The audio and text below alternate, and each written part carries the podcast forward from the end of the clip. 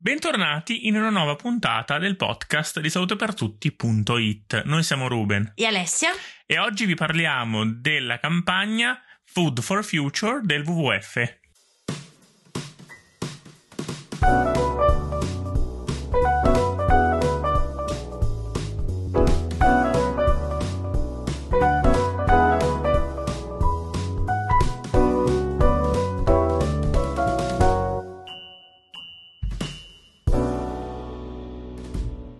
Con il motto Do It Better, il WWF pubblica il manifesto della sua campagna Food for Future, dove sono indicate tutte le sfide legate all'alimentazione sostenibile che dobbiamo affrontare con urgenza e che richiedono che ciascuno di noi faccia la propria parte. Viviamo in un mondo in cui un miliardo di persone soffre ancora la fame cronica, per via delle risorse sempre più limitate che la Terra ci ha messo a disposizione e per via del superamento dei limiti planetari che contribuiscono a mantenere l'equilibrio dell'ecosistema terrestre. Purtroppo però, quattro di questi limiti sono invece già stati largamente oltrepassati a causa dell'insostenibilità del nostro sistema alimentare.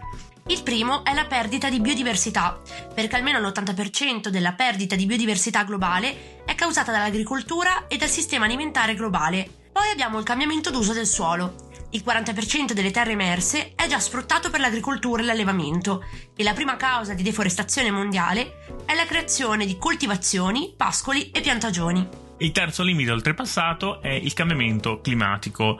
Il 23% delle emissioni globali di gas serra deriva dall'agricoltura, percentuale che arriva al 37% se si considerano tutti i processi di trattamento e trasporto dei prodotti alimentari. Il quarto e ultimo limite superato è l'alterazione dei cicli biogeochimici. Non me lo fate ridire. L'agricoltura e l'allevamento sono la causa principale dell'alterazione umana dei flussi di azoto e fosforo. Abbiamo di fatto sconvolto la chimica del pianeta. Ad oggi nell'UE è stata avanzata la proposta di coltivare pure il 4% delle aree destinate alla conservazione della natura.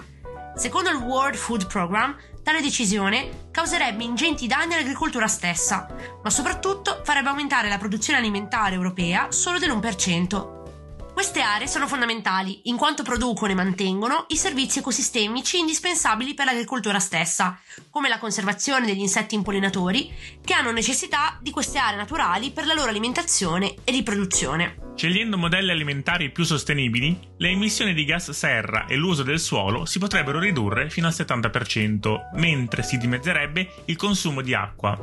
Entro il 2050, con diete più concentrate sui prodotti locali e di stagione, e soprattutto con un minor consumo di alimenti di origine animale, potremmo liberare diversi milioni di chilometri quadrati di terra e ridurre le emissioni globali di CO2 fino a 8 miliardi di tonnellate all'anno.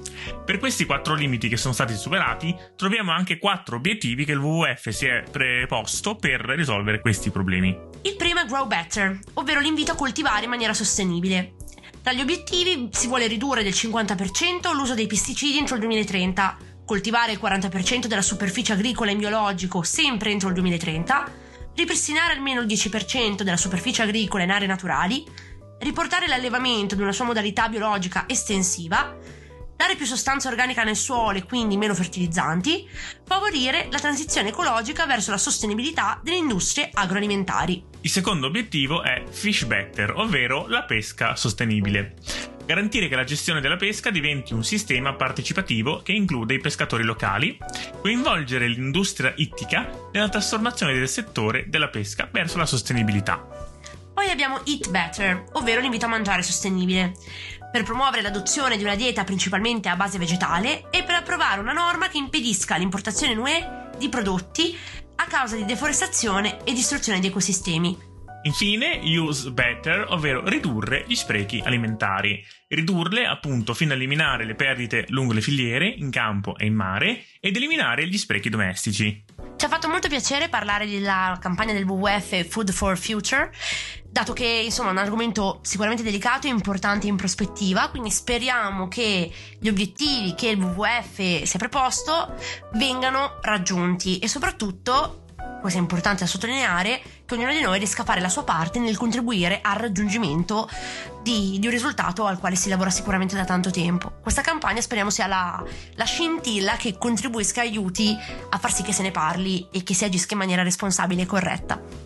Questa puntata del podcast finisce qui, noi vi ringraziamo di averci ascoltato e vi ricordiamo come sempre dove potete recuperare tutte le puntate passate e seguirci in generale. Siamo su Spreaker, su Spotify, su Apple Podcast e su Google Podcast come savotepertutti.it. Siamo sul nostro sito www.savotepertutti.it, siamo su Facebook, siamo su Instagram, insomma cercateci e ci trovate sicuramente. Noi vi diamo appuntamento a una prossima puntata del nostro podcast. Ciao!